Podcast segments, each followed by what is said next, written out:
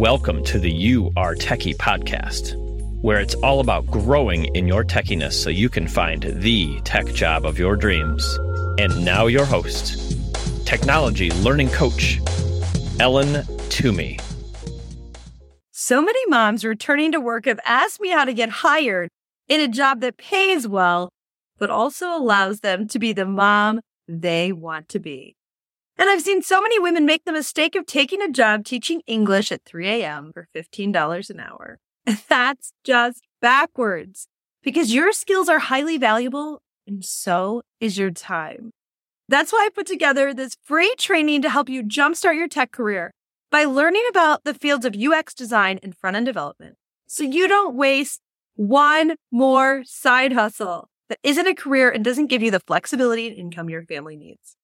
I only offer this training twice a year, and it's available right now at the release of this episode.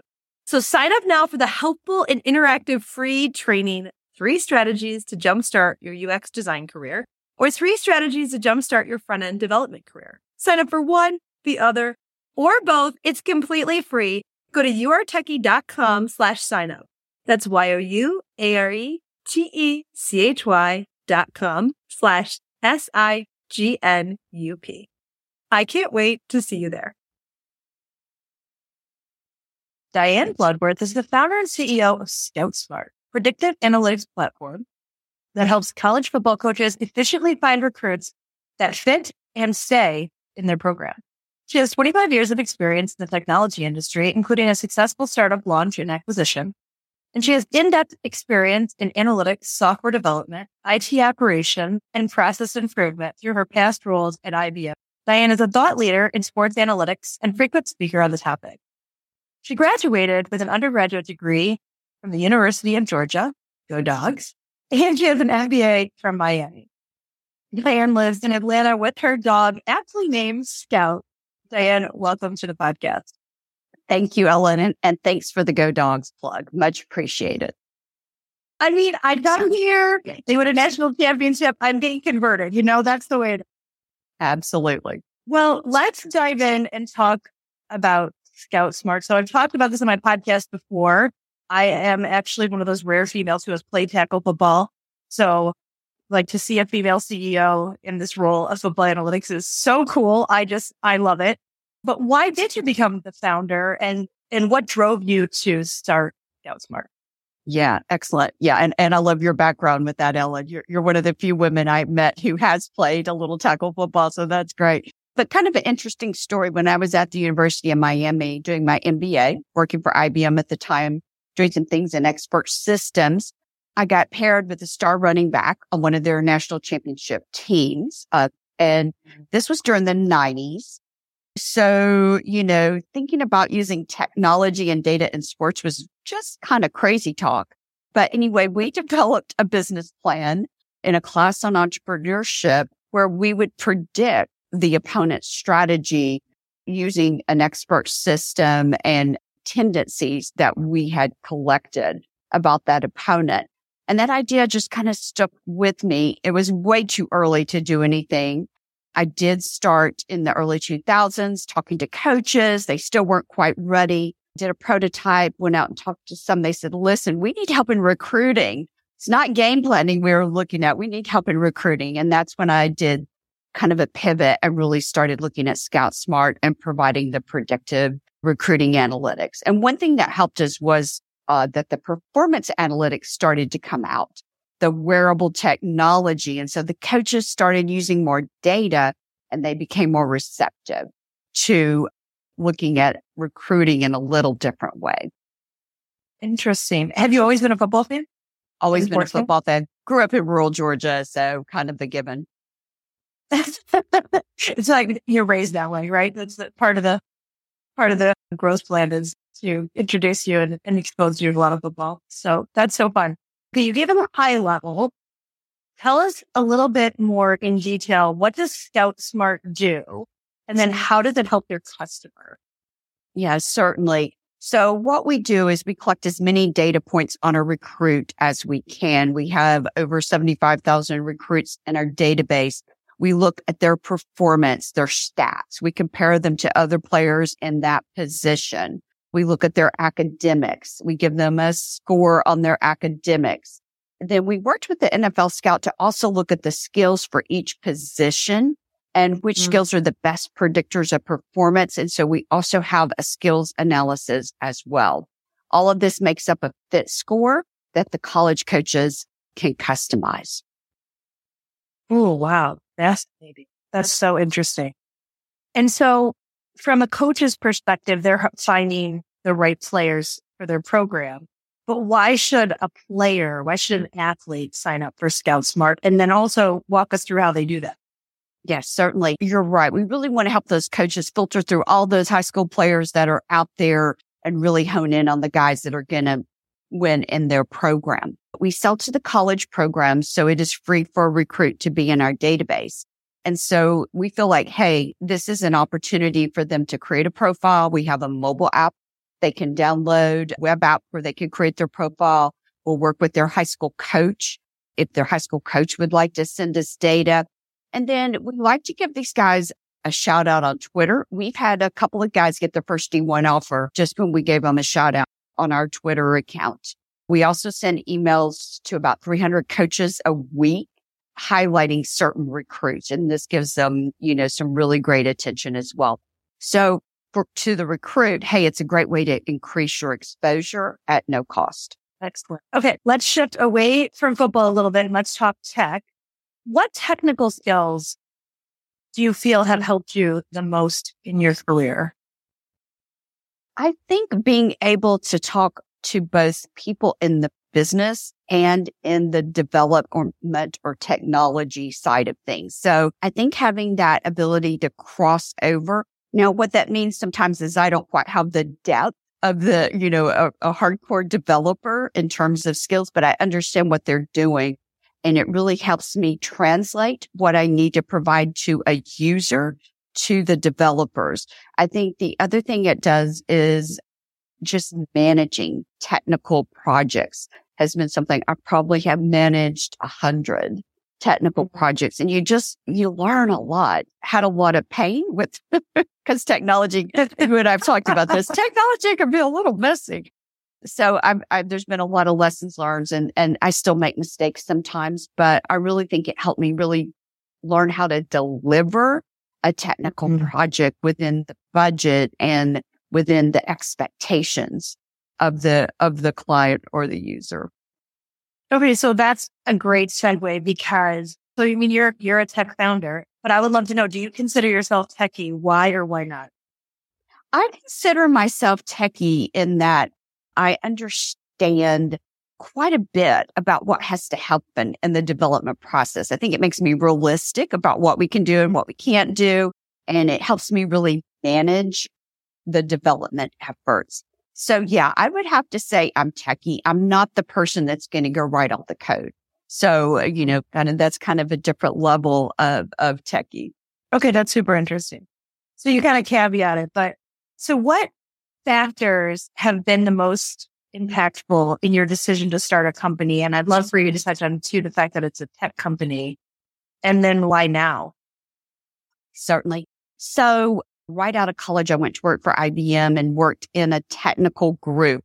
So that really wasn't my plan. And in fact, okay, what was your plan? yeah. What was your plan? So, so my plan, I actually majored in finance because I had read that more CEOs majored in finance than any other major. So I really didn't have that technical at that time. And quite honestly, it was a little bit early. There weren't very many women in the technical field. But when I interviewed with IBM, they said they would train me in more technical skills. They were interested in investing. And in fact, they sent me to Chicago for three months, unfortunately in the, but other than that, I love Chicago. And I went through a three month intensive training, technical training session, kind of if tested every week. If you didn't pass, you went home. And so oh, it, wow. Yeah. Yeah. And, and you know what? I found out I really liked it. I'm, I'm left brained. So it really kind of, I, I loved problem solving and figuring things out. And, and initially I was in more of a mainframe support role, but it got me on that technical path and, and provided a, a lot of opportunities for me to, to get some of those skills that I, I wouldn't take anything for that. Right.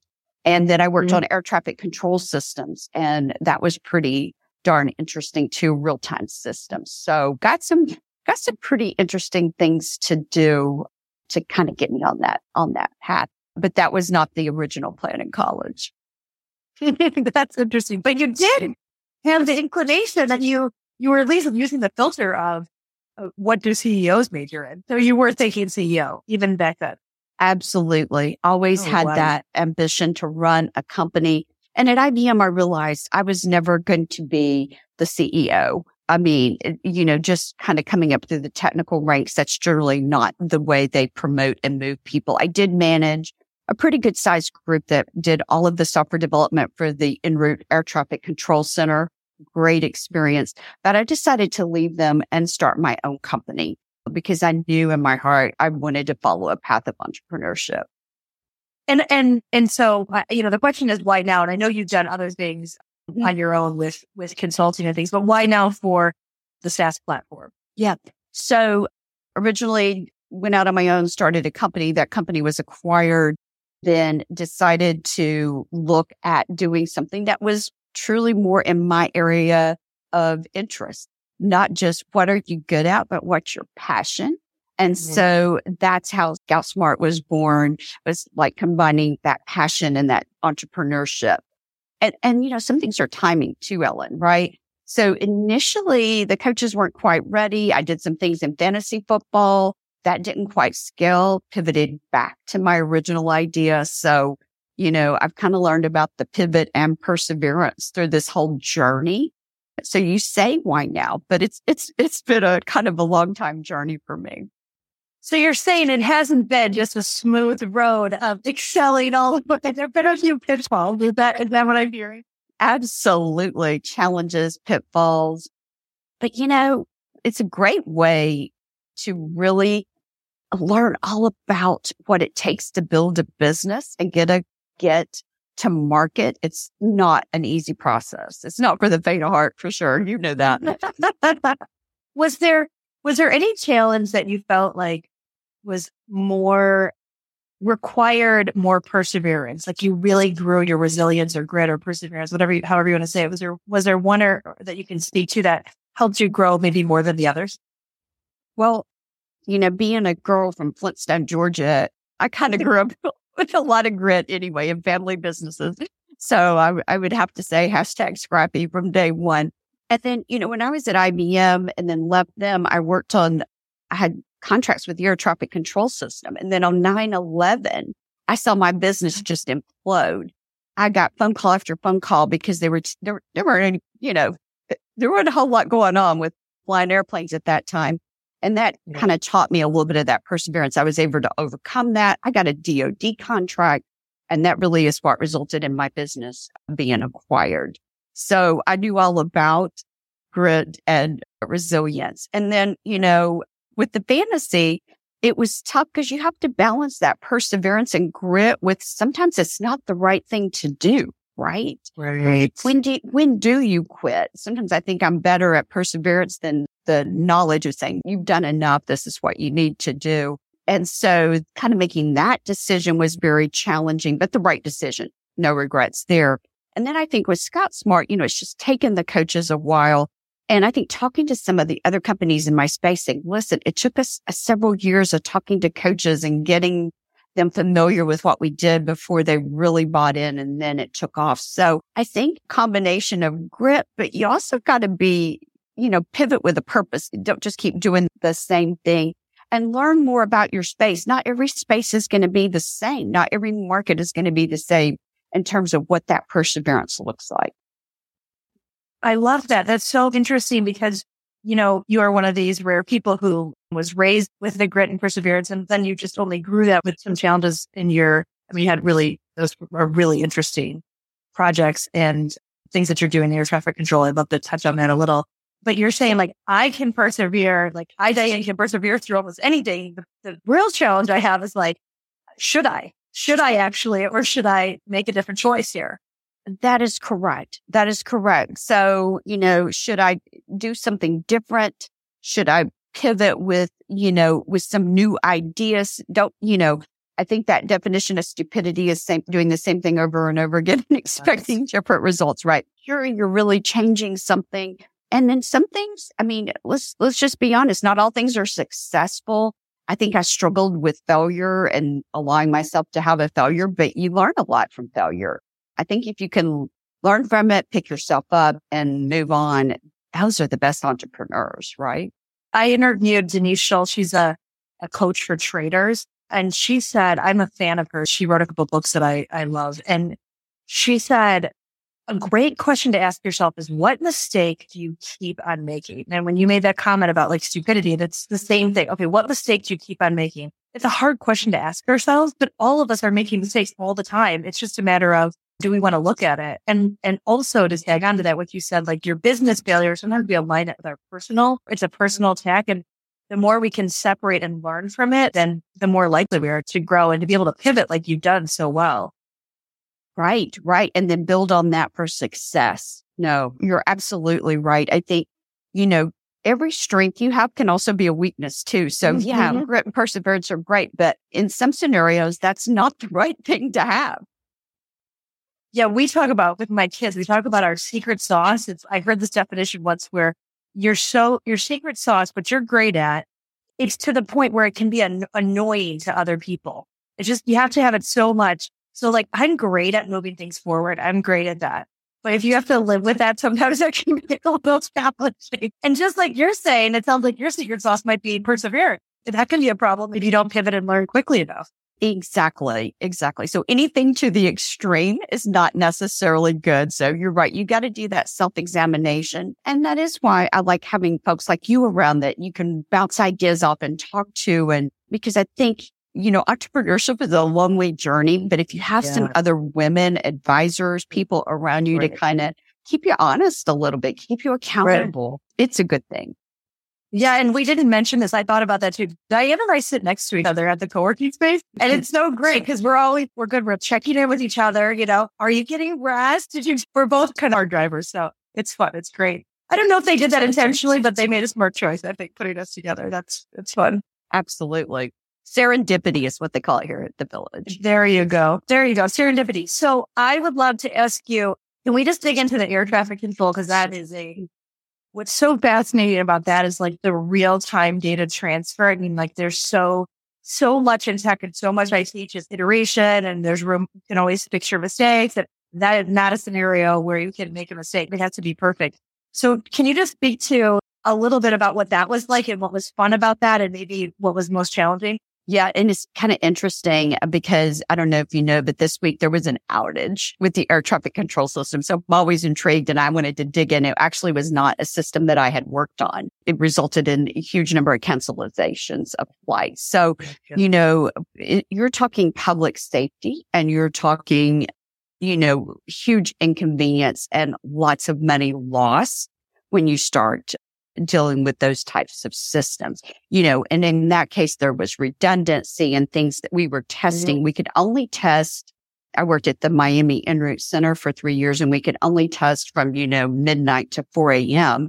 during the quiet times. The mid shifts is what they called it. And if you ever walked to the control room and the system was down, it was just, you saw the impact of that and you were like, I do not want to do anything that's going to bring the system down. We are going to quality and verification and validation are so important for, for this mission critical system. So it really did. What a great way for me to really kind of learn at the highest levels the importance of a good process and good quality IT systems. And that kind of then influenced I mean, after that, when I had my own business, that's what I did for the FAA was I really helped them improve their quality of their software development.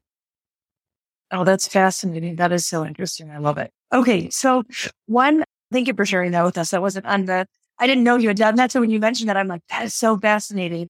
It's just a, it looks like yeah. I love the male dominated fields. I didn't plan it that way, but right. there, there was very few women in air traffic control systems. And, and at football too. So yeah. Great. And startup. and, and startup. There you go. Diane, did you have to be on site from to four or was it automated testing? You're right.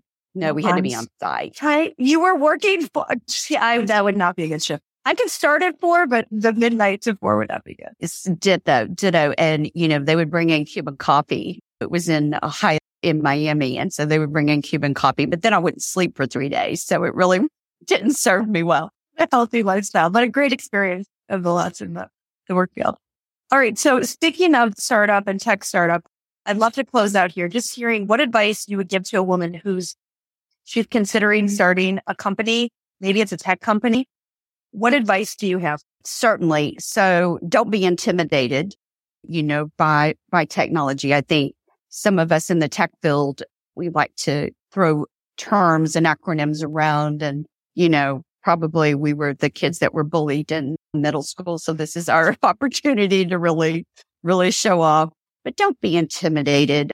You can learn it. You can have a co-founder. If you're not technical, a co-founder or an advisor, learn how to manage technical teams. You don't have to be hardcore development, but learn how to manage so you're not surprised with a project that doesn't result in either the schedule or functionality or the cost that you expected. Be smart about that. I've seen, you know, a number of things go bad in that way. So, but hey, I think it's a great opportunity and technology is changing and improving and becoming a little bit easier to develop and deliver.